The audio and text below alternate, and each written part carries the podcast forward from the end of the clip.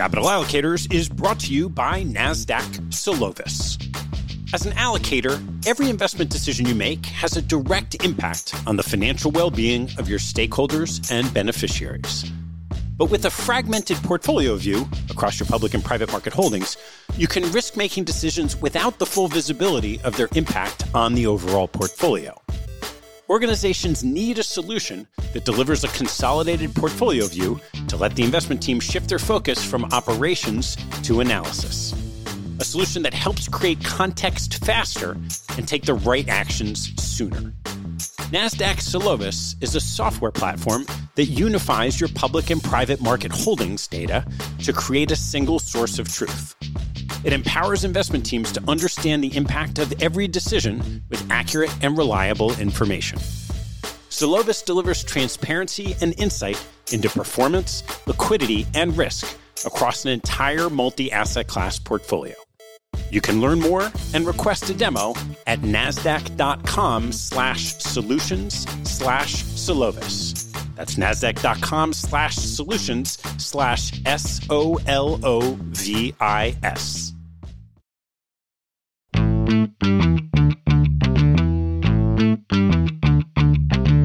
Hello, I'm Ted Seides, and this is Capital Allocators. This show is an open exploration of the people and process behind capital allocation. Through conversations with leaders in the money game, we learn how these holders of the keys to the kingdom allocate their time and their capital. You can keep up to date by visiting capitalallocators.com.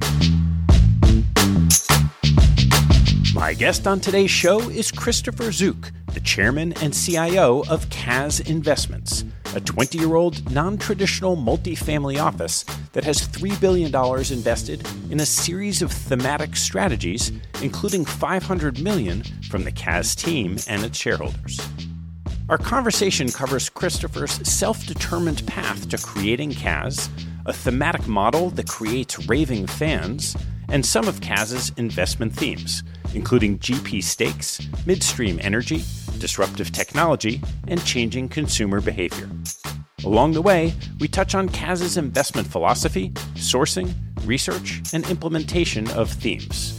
We close with Christopher's relationship with Tony Robbins and the future of CAZ with Tony as a partner. Please enjoy my conversation with Christopher Zook. Christopher, great to see you. Glad to be here. Thank you for having me. Well, I'd love to go back to your early experiences in investing.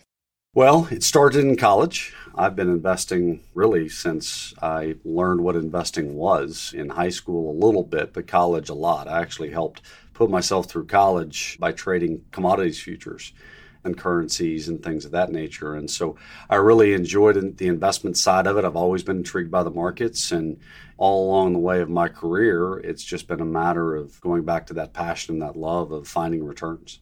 So talk me through what your early work experiences were leading into founding CAZ. So I started in the uh, in the brokerage side of the world and started with PaineWebber straight out of school.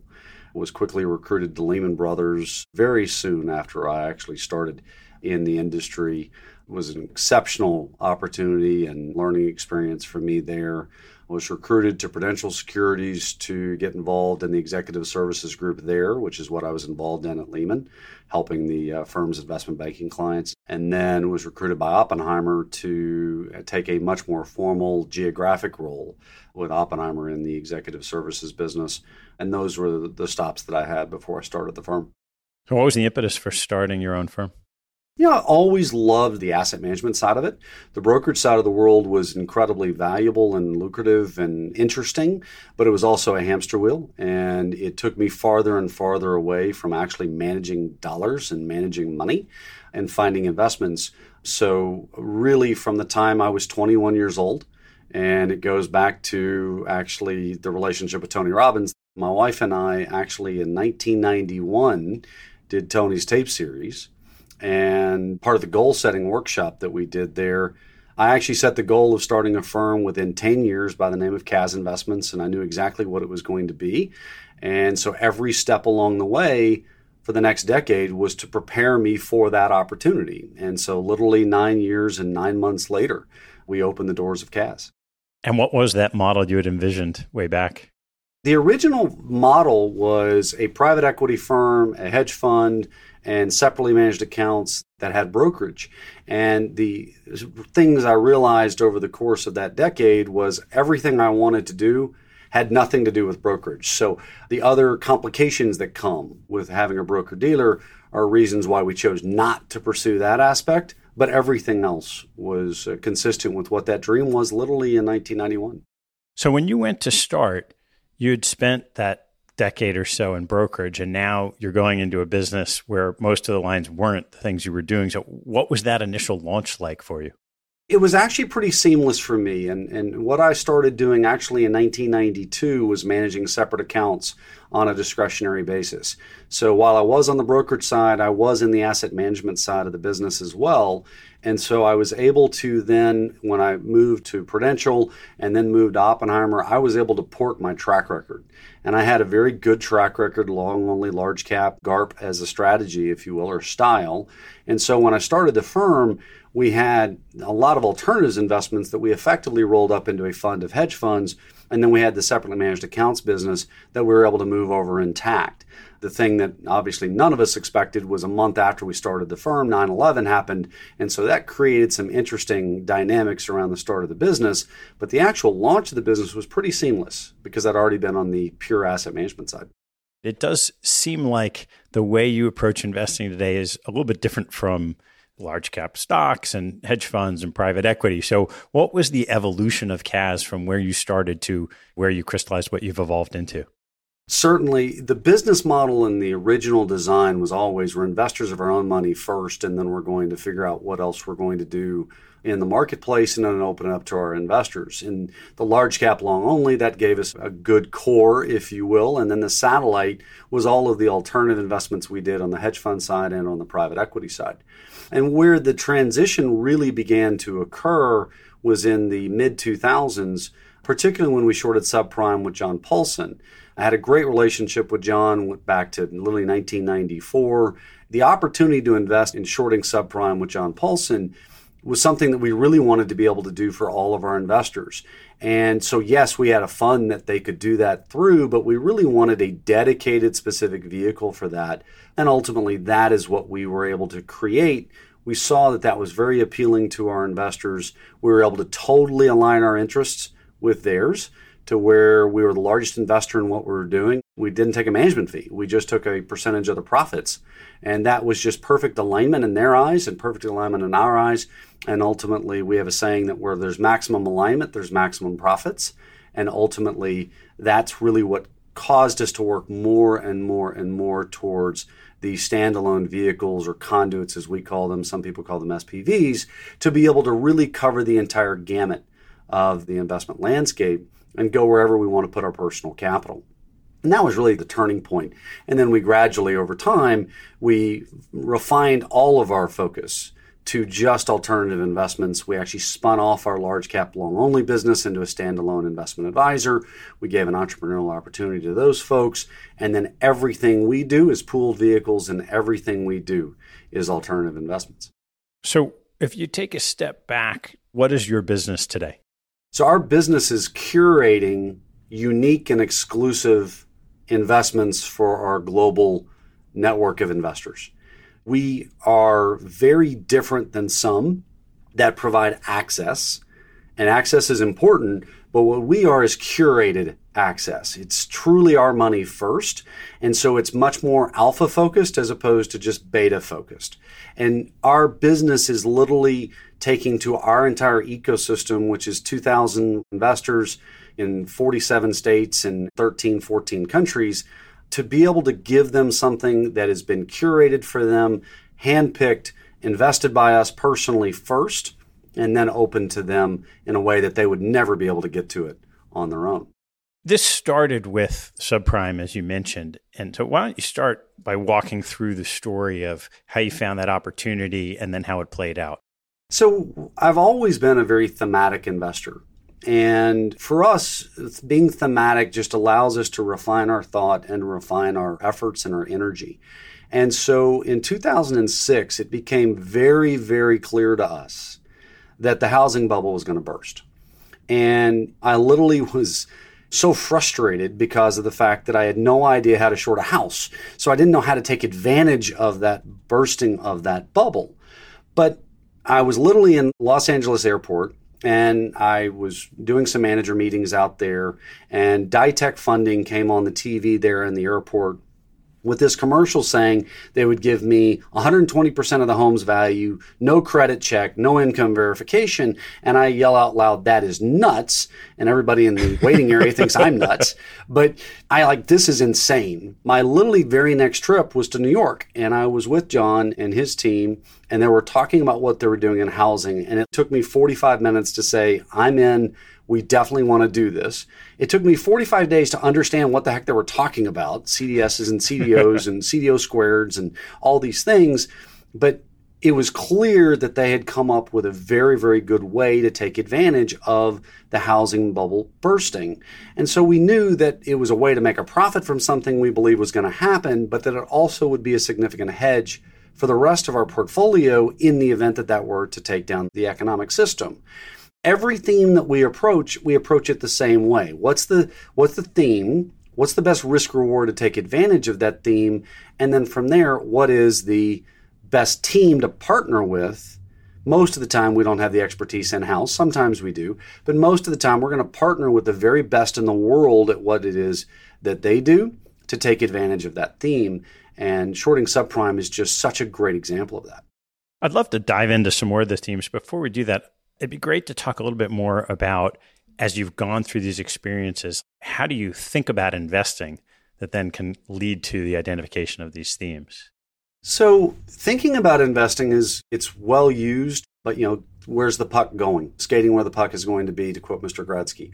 We really, really like to have the wind at our back.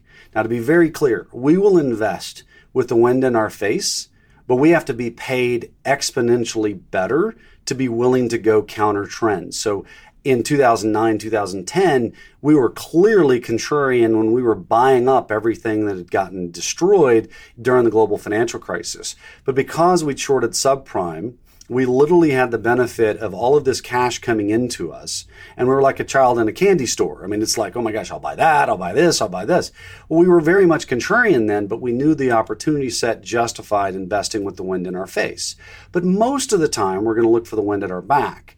And then from there, it's going to be where's the highest probability adjusted outcome that's going to give us the best opportunity to be successful with the highest level of confidence. And that's really, really difficult to do today, but there are still pockets of that. But in so much of what we do, and if you look at everything we've done, whether it be GP stakes or midstream energy or things of that nature, we have always looked at it from the standpoint it's really kind of hard for us not to make money. And if it's hard to not make money, we feel pretty good about the opportunity to make a very good return. There is this line I like to say that the hardest day to vest is always today. So I'm not surprised to say you know it's particularly tough today. But let's start with the ones you mentioned. So let's start with GP stakes and what you see in that opportunity. So when we look at the opportunity in the GP stakes world, it's tied to the unique nature of the private equity business. And GP stakes were very popular and very much around in hedge funds, and we just consistently passed on that.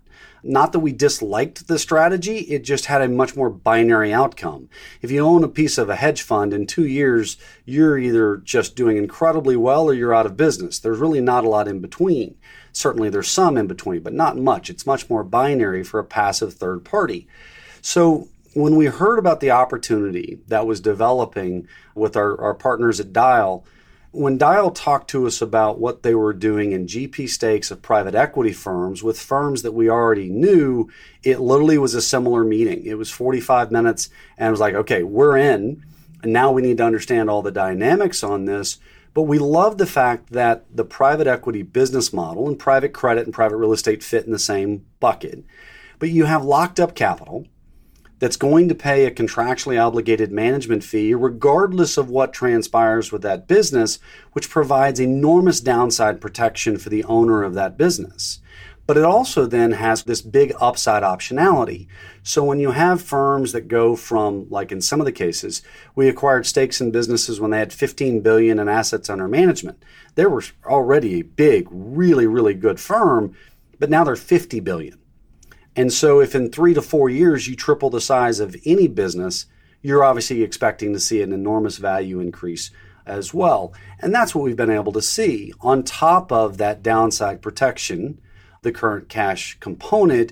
And on top of, as we see now even more in our partnership with Bonaccord in the middle market space, it gives us the ability to see firms today at 3 billion, 5 billion, 10 billion that literally have the ability to be the mega firms of tomorrow and be 50 to 100 billion dollar firms that gives us very asymmetric opportunities very highly convex positive asymmetry in the way that we can invest in these businesses, which is why we've invested over a billion and a half dollars in that space in the last five years.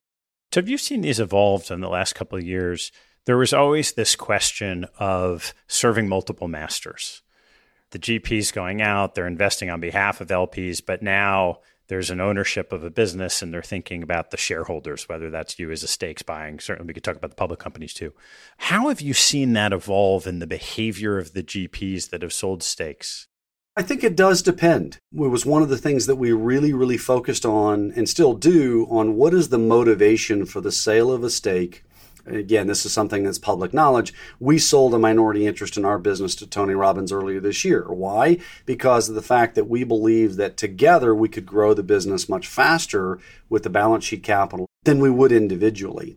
So, do we think today, and I'll just use us as an example, do we think differently today because of the fact that we have Tony and AJ and Josh and the rest of the team as shareholders? And the answer is absolutely not.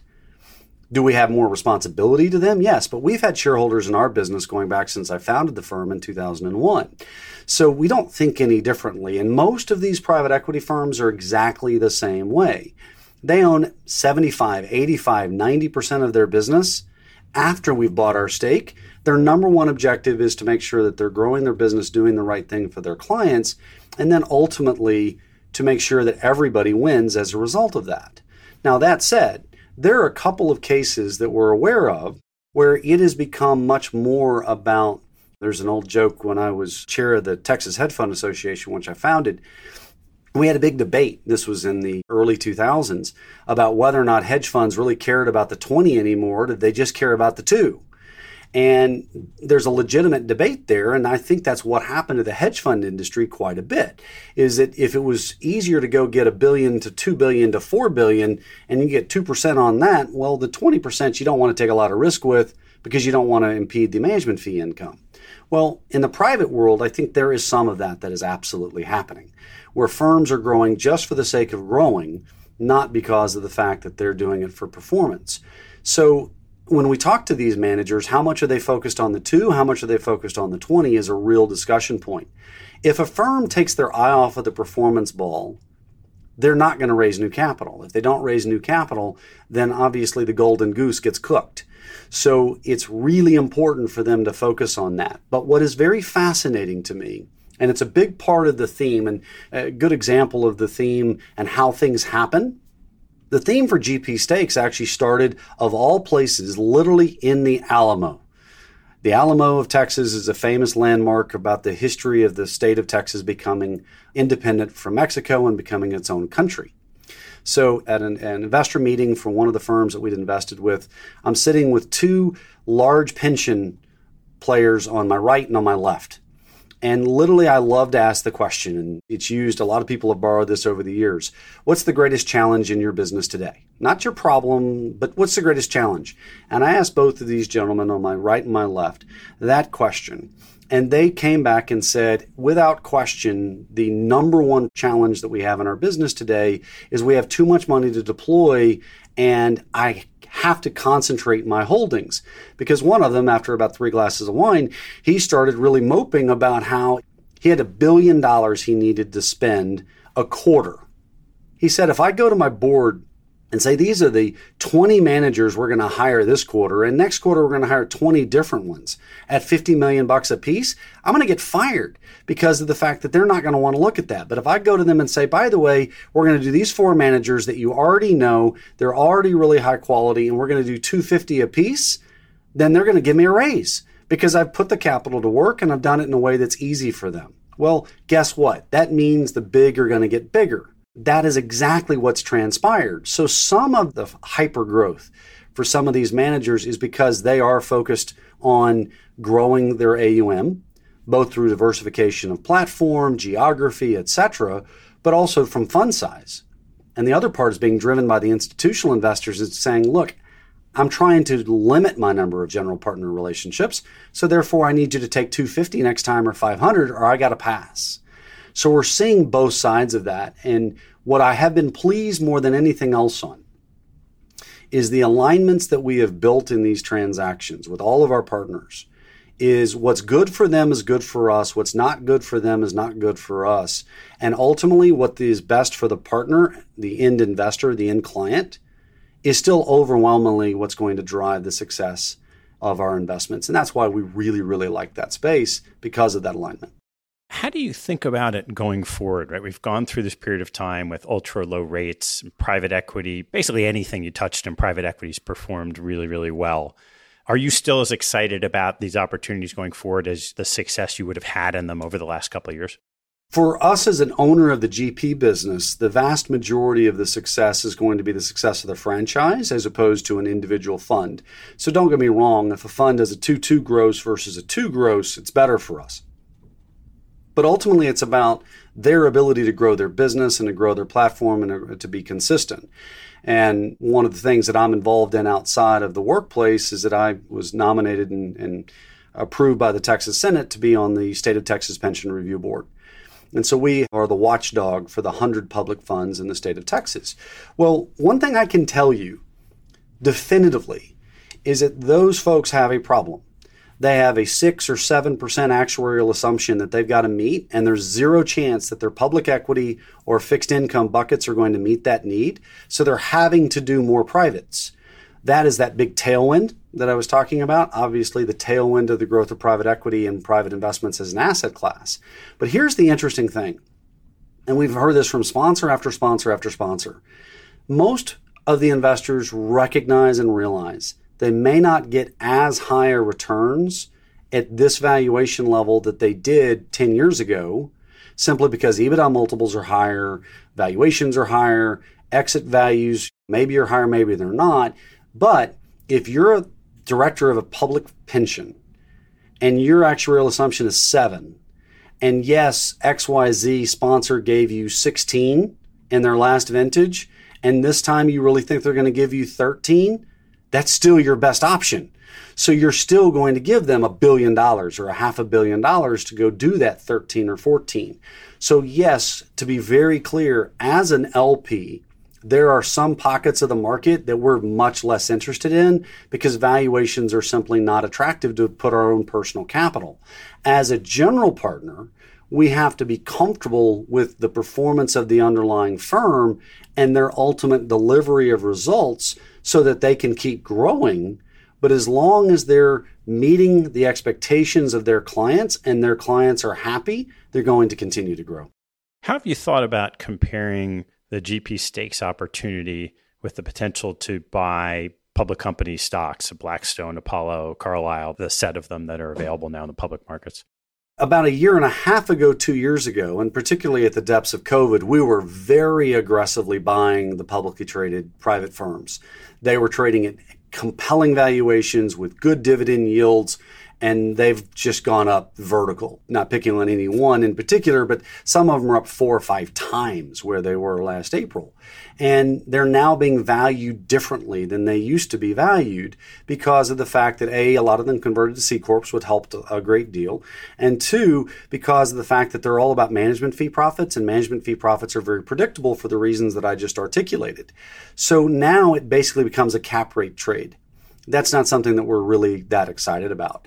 So today, as we sit, we're not real positive on the publics. We see a much better value in the privates, which ultimately could potentially be acquired by the publics, which we think is a next wave, where the publics will use very expensive currency to acquire smaller private companies, bolt on new product lines, new geographic lines, and they can do it in a massively accretive way.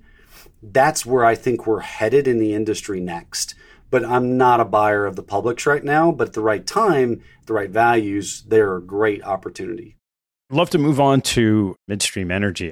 We're in Houston, Texas. So that's where we're based, and we have operations around the country, but we are based here. So we are in quote unquote the energy capital of the United States. So we know the space very, very well. I've been involved in energy for all of my career. And when the shales started becoming a big deal, one of the things that's very powerful about our ecosystem, and it's a little corny, but it, it is true, the power of our ecosystem is the ecosystem. We have private equity firms, private credit firms, their founders are investors of ours. They invest in what we do because they get the value proposition that we bring to the table. Well, the folks in energy were saying, Christopher, you really need to pay attention to this thing called shale. And I'm like, shale, what is that? Like a granite countertop? What is that? Why do I care? And I no, no, it's a little bit bigger than that. And so they walked me through, because I'm not an energy petroleum engineer. So they had to explain to me what it was that the shales did and why we were able to unlock all of these resources. So when we did that investment, though, it was very much a little bit more of the old fashioned wildcatting days of you bought a bunch of acreage, you hope to be able to drill into the shales, make a bunch of money, sell that acreage. And a lot of people did very well, but it was a much higher risk profile than we were comfortable with. Whereas in the midstream space, very close to the wellhead and only exclusively available in the private markets, there was this enormous demand that was growing to be able to handle processing and gathering and transportation to get what that new production was where it needed to be. And it was so simple. So many of these businesses that we made so much money from in the shale revolution, they were such simple businesses. It's a choo choo train that goes around on a track and you put the crude oil in there and then you take it to where it's supposed to go. But it's very, very labor intensive. It's very capital intensive and you have to have a lot of expertise in order to do it. But it literally is a choo choo train that goes around on a single track. That's what it is.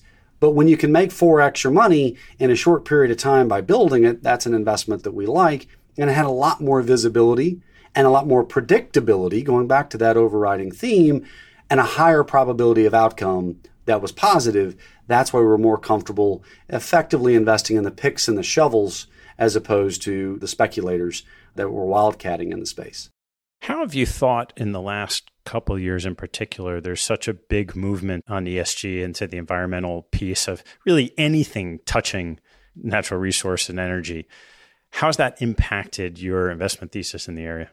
It has impacted our thesis because of the fact that the industry is very capital starved right now. And it's the result of that capital starvation is much higher prices than certainly a lot of people want to see at the gas pump and natural gas and heating their homes and things of that nature. Because while certainly energy transition is going to happen over time, it is that over time. And it's not a two year process, it's a two decade to five decade to who knows how long process. So, are we investing in the transition? Yes, we always have looked at where energy is an asset class like all others. Fossil fuels are a piece of that puzzle. So is wind, so is solar, so is hydro, so is everything else. So, we've always looked at it collectively and holistically.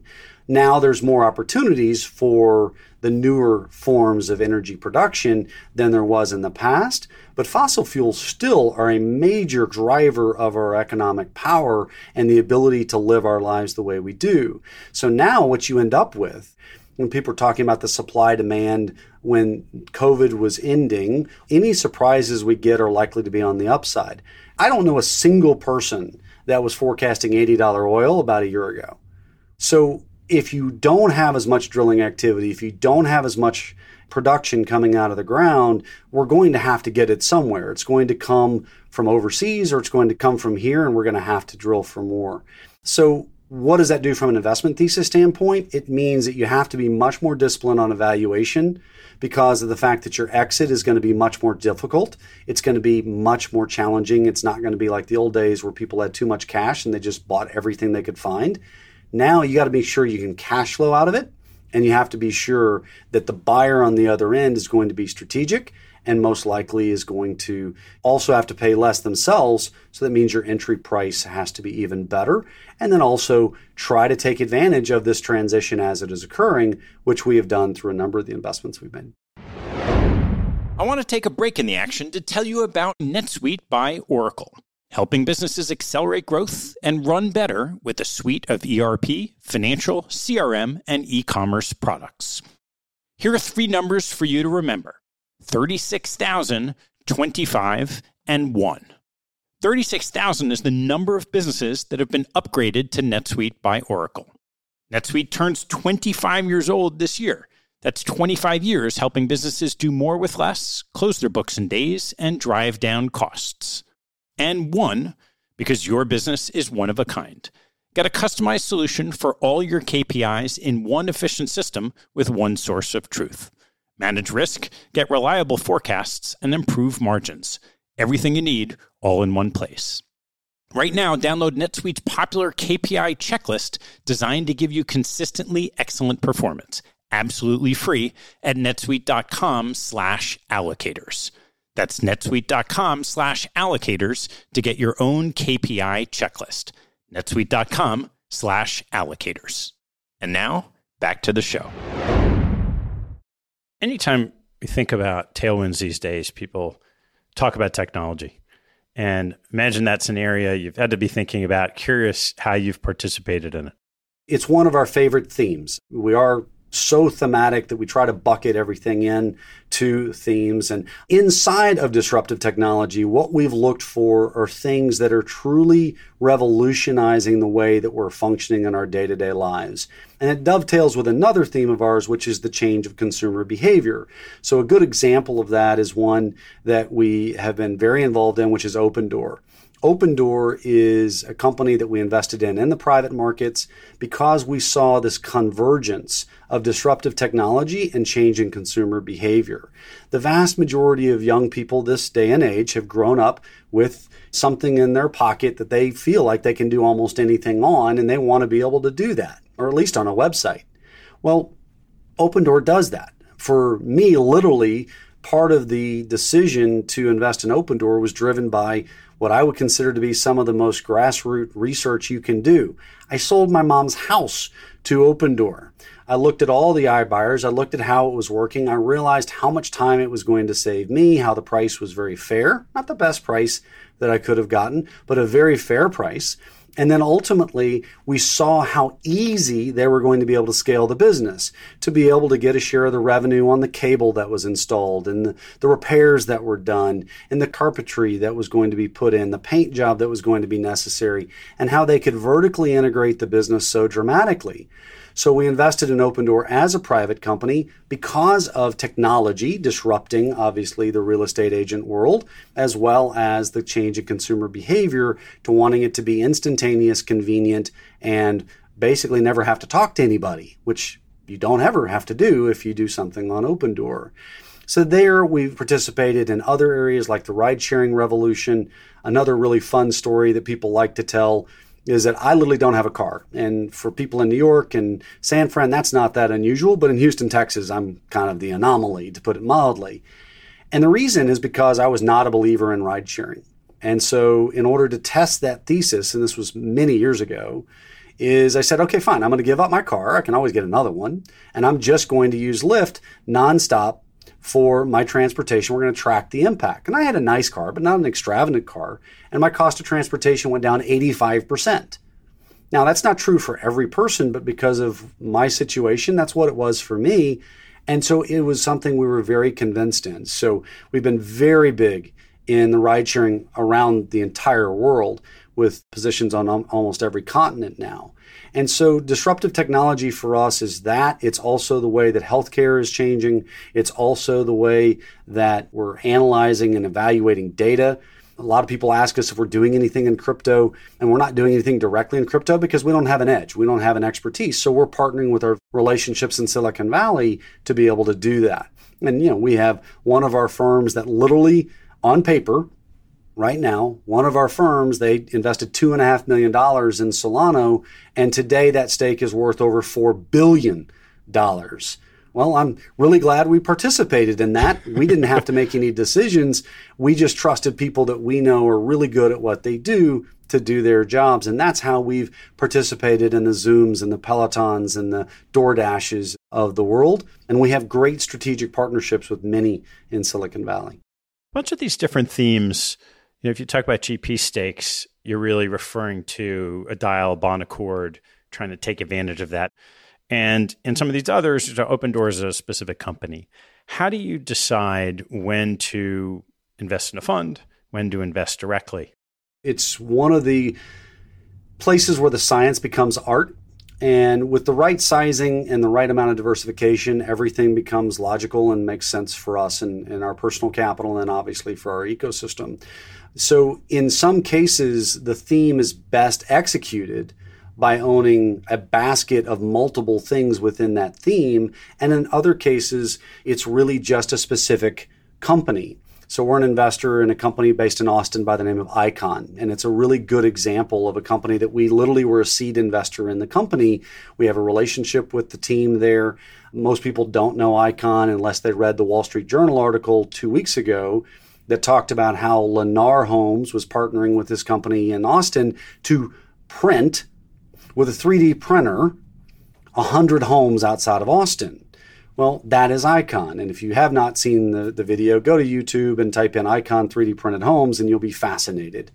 But why did we invest in that specific company? It's because of the fact that there was no diversified way to invest in 3D printed homes. We believe that this falls under the category of doing well while doing good. It's great for the environment. It's great for the people that need clean, safe housing. And at the same time, it's great from an economic model perspective to be able to change the way that homes are literally being built. So, if there was a way to do that in a diversified way, we would have considered it.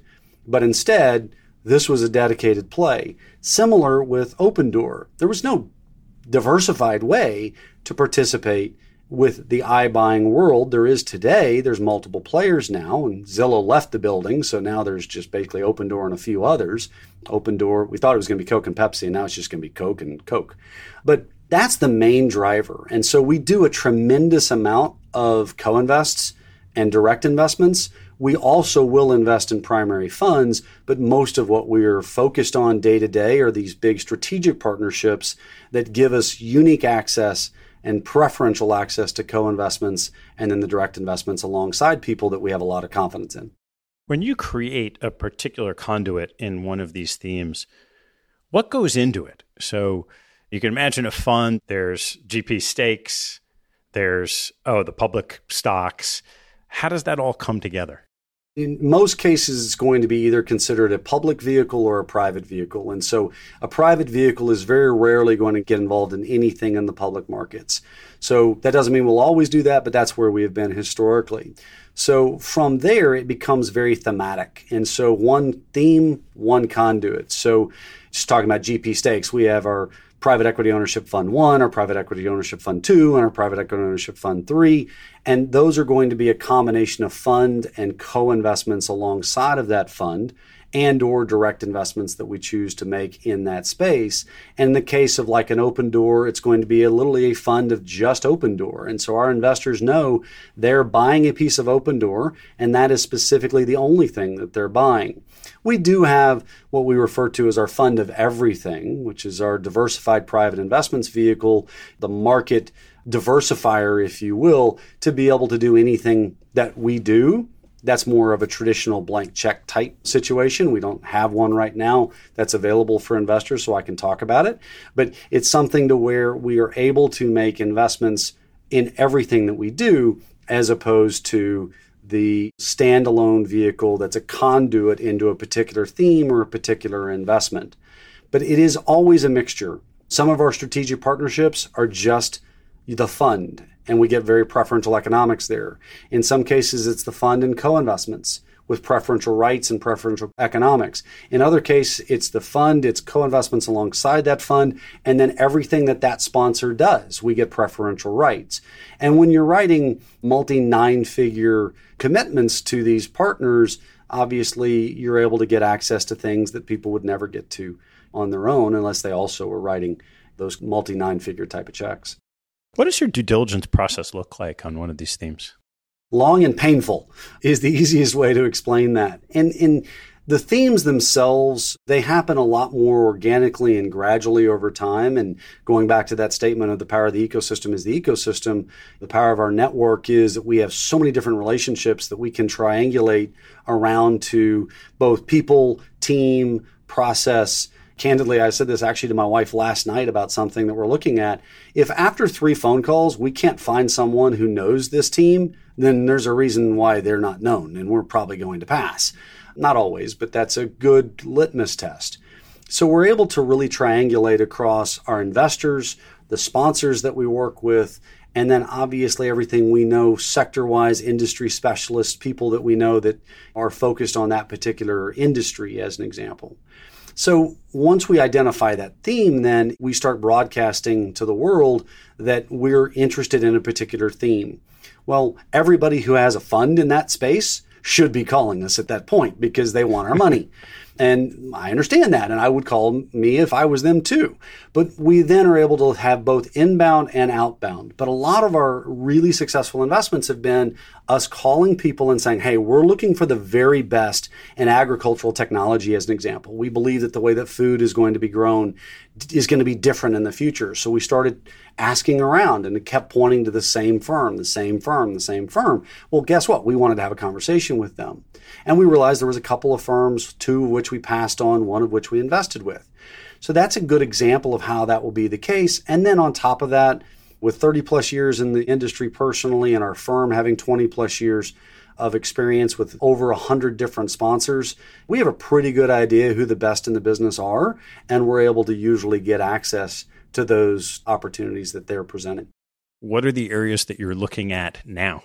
So, the change of the consumer behavior is a big, big deal. And so, we are very focused on how that is affecting media, how it's affecting marketing and advertisers and things of that nature. We've been very involved in esports. Those kind of go hand in hand. And what I mean by that is the target market for the sweet spot for advertisers that 18 to 40 year old male and female, depending on what the product is. Well, those folks, generally speaking, are not watching cable these days. So, how do you reach those eyeballs? And so, as a result, you've got to do something different. Well, esports is a way to accomplish that. Live sporting events is another way to accomplish that, which is an area that we're very focused on. You look at esports and just, it's such a massive sea change in the way that behavior is happening and what exactly those people choose to do with their time. So, esports is a big part of that. Obviously, healthcare, I kind of touched on a little bit healthcare is going to change so dramatically over the next three decades. And we're involved in things, everything from companies like Caris Life Sciences, which ran one of the largest funding rounds of 2021. Being able to look at somebody's blood and identify potential threats to their health years before it would actually show up in any other manner, as an example. Obviously, in vaccinations and all those kinds of things, we have partners that are very, very much experts in healthcare. The disruptive technology, we're very involved in things related to agricultural technology, how food is being grown, how it's being created in some ways, not grown. Obviously, that's not a totally new thing, but how it's being created and, and delivered to consumers is a very, very big deal. And then obviously just the disintermediation of so many different industries, whether it be malls and retailers by way of Amazon and everybody else, or just direct to consumer business models that are really, really taking over so much of the consumer landscape. And then obviously in the GP stakes business, we see so much money looking for a home that it's going to go somewhere and a lot of it's going to end up in the private markets. And that's an industry that we think is going to continue to grow very fast. So, what have you learned from 20 years in the business? That's a long list.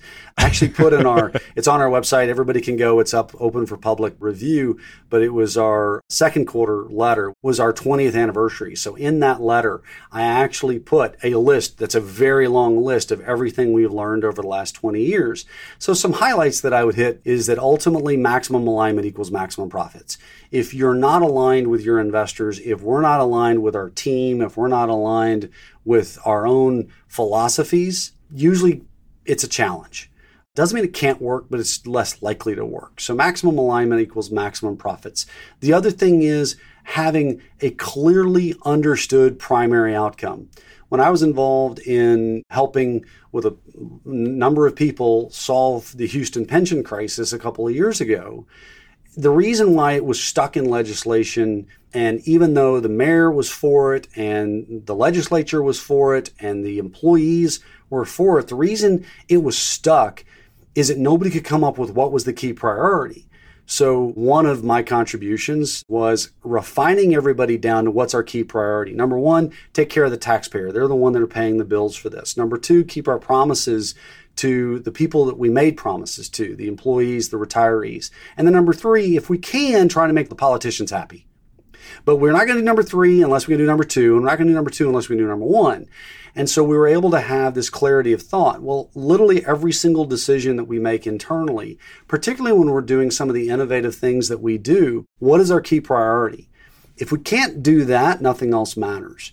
So have that key focus and know what the end in mind is that you're trying to accomplish brings a lot of clarity to decisions, to thought, and also to energy.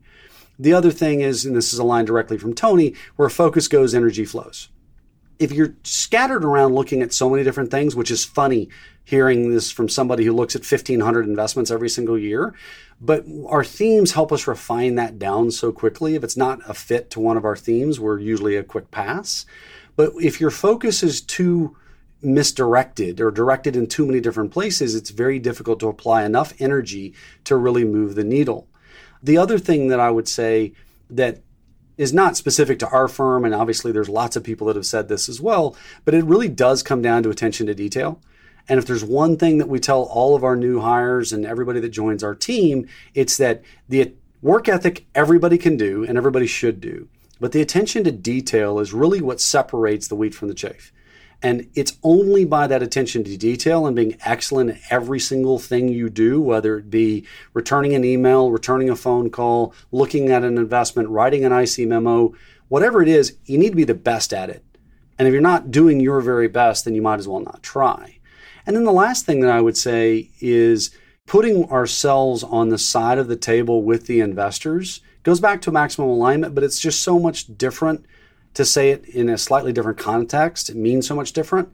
And that is, in most cases, we don't charge management fees at all. We just get paid a percentage of the profits. And if there is no profit, we don't get paid. Well, everything then focuses around that same common objective, which is let's make a great return. We're not perfect and we're not going to be right every single time.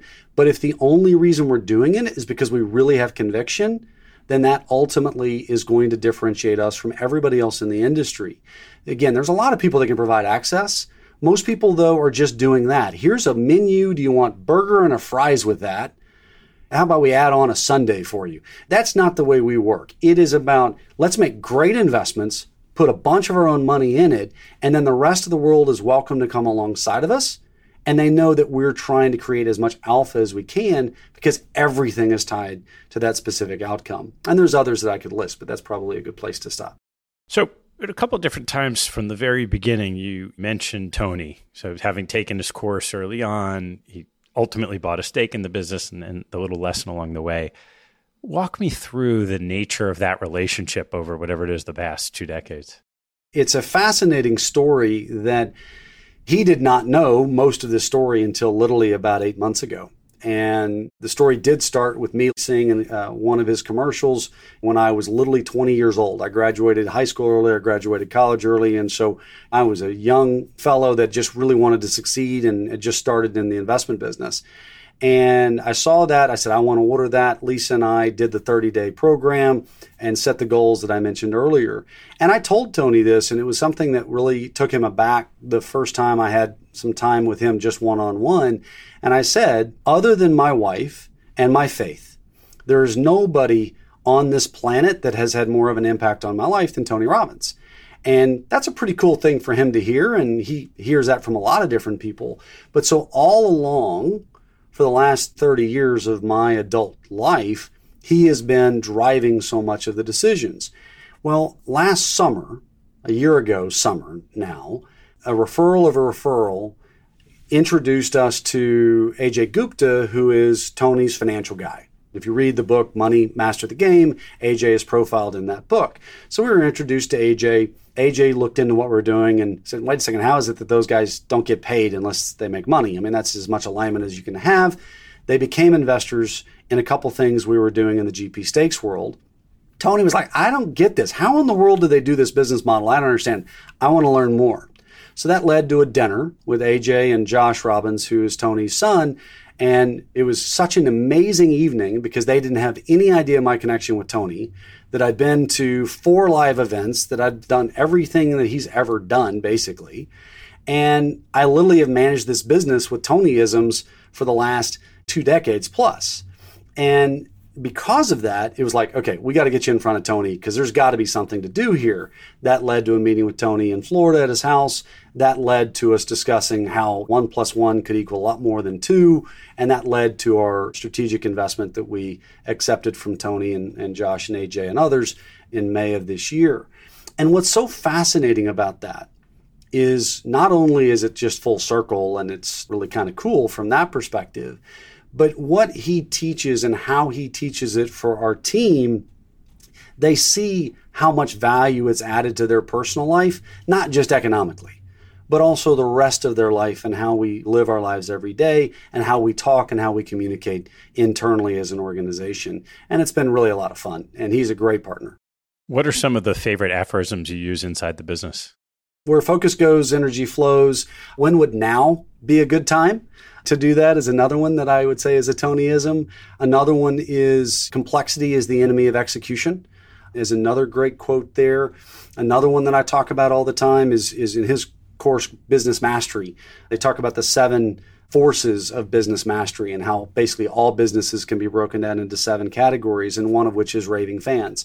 When we built our promises, our number one promise that we make to our team and as well as publicly to our investors is number one rule do what's best interest of the partners and make raving fans of our partners. So we use the raving fan concept extensively.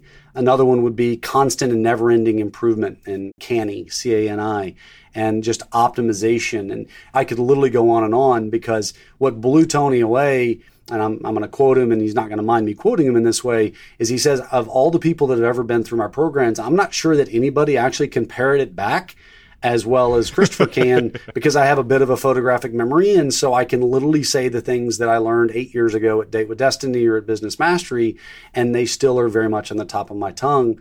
And we use them literally every day in the way we manage the business. So now that you have Tony and his team in your corner, what will CAZ look like in a few years? It's evolving. The power of the ecosystem is the ecosystem and the global network that we have. The bigger it gets, the better everybody benefits from that. Well, obviously, Tony has an enormous microphone, but the vast majority of what we do is only available to qualified purchasers. So we have some things that are available to accredited investors, but very, very, very little. So we are looking at strategic partnerships. We're very open to strategic partnerships about ways that we can allow a lot more investors to invest with us in what we do. But when we think about the relationship with Tony, investment advisors are some of our absolute largest fans of ours because we can provide their clients with access to things that they cannot get anywhere else. There are a lot of platforms out there that provide access, but very few have curated that access and is more alpha as opposed to beta. A lot of investment advisors really prefer the alpha that we're able to generate and the exclusivity that we're able to provide to them. And in some cases, the customization, where we can actually build a vehicle specifically for an investment advisor. Well, a lot of people don't know this, but Tony and AJ and Josh are very connected in the investment advisor world and have been for a long time. They know a ton of investment advisors, so they're opening doors to those investment advisors so that those advisors can learn about how we can help them grow their business and how they can obviously do a better job for their clients. All right, Christopher, before I let you go, I want to ask you a couple of closing questions. What is your favorite hobby or activity outside of work and family? I'm a golfer. I love the game. I love everything about it. I was a football player in college, blew up my knee, couldn't play football anymore, so I took up the game of golf, ended up walking on and playing at Texas Tech. Was never good enough to travel, but I was able to be on the team and ever since then it's been a passion of mine. What's your most important daily habit? Daily habits, my quiet time, without question. My day starts with my quiet time. It's the most important thing. I'm a person of faith, and so that's a really, really critical place for me to get centered in my daily life, and then move on to my exercises, etc. Et What's your biggest pet peeve? Mm, lack of attention to detail. If I talk about attention to detail on the positive, I'd be remiss if I didn't say on the other side, it's just people not paying attention to that detail that really ultimately may not seem like a big deal at the time, but it can be a sign of other things. How about on the investment side, your biggest investment pet peeve? People that literally are all in it for themselves and are focused purely on what's in it for them. We have a, a big, hairy, audacious goal as a firm, and it's to make $20 billion in profits for our investors over the next 20 years everything about our life every day is how we're going to make money for people, for them to support their family, their causes, their charities that they want to support. It is a pet peeve when investment advisors come in and just talk about how, you know, they're great and they're great and they're great. And by the way, did they mention that they're great? And that's the entire reason why they're saying why we should invest in their opportunity. And they may be great, but it should be a lot more about what's in it for the client as opposed to what's in it for them. You mentioned this earlier. Maybe talk a little bit more about which two people have had the biggest impact on your professional life. So, Tony would be absolutely number one. The second biggest impact on my professional life, that's my wife. Lisa has been my partner. We've been together since I was 15 years old. She's a couple years older than me, and she likes to tell people she got me young enough to train me. And there's a lot of truth to that. but Lisa has been my partner in everything that we've done not just as a spouse, but also she's just, she's very wise. She's able to give me good counsel, and every major decision is bounced off of her. There's only been two major decisions I've made in my life that just were really bad decisions. And both of them were ones where she was opposed. And I was like, I, I got this. I know better. And I learned my lesson that no, if she's really opposed to it, that spidey sense or gift of discernment, whatever it may be, I'm not going to go against what she thinks is wise. This goes right into the next one. What's the biggest mistake you've made and what did you learn from it? You've got to hire the right people. And if you think that there might be a possibility, maybe, that this is a bad idea to hire this person, don't hire them. And ultimately, that fits with that old adage, which is I've really, it took me a long time to learn and I, I still struggle with it, but is hire slowly, fire quickly. I can think of two really big hiring mistakes that I've made over the years. Both of them ended up very, very not well, probably the best way to put that. And it's because of the fact that I didn't go with what my discernment was or what my gut was telling me. And I was like, this, we can make this work. It'll be fine. Now, if it's not really strong, like this is a good idea, don't do it. What teaching from your parents has most stayed with you? That's a hard one for me because of the fact that I disconnected from my father basically when I was 13. So I don't really have that. I can tell you probably, and my mother, I have a great relationship with her, but I was the man of the house starting when I was 13 years old. And so I was more the parent from that point on. So I would go back to something that absolutely my father, prior to him getting off his path, I'll put it that way. He did talk to me about hard work. He taught me about attention to detail. And ultimately, if you set your mind to something, you can accomplish anything that you want. And so, for that, even though I was separated from my father for the rest of his life, I absolutely love him and appreciate for the fact that he taught me at a very young age when it mattered. Set your goals, set your outcomes, and then go figure out how to go get it. All right, Christopher, last one. What life lesson have you learned that you wish you knew a lot earlier in life?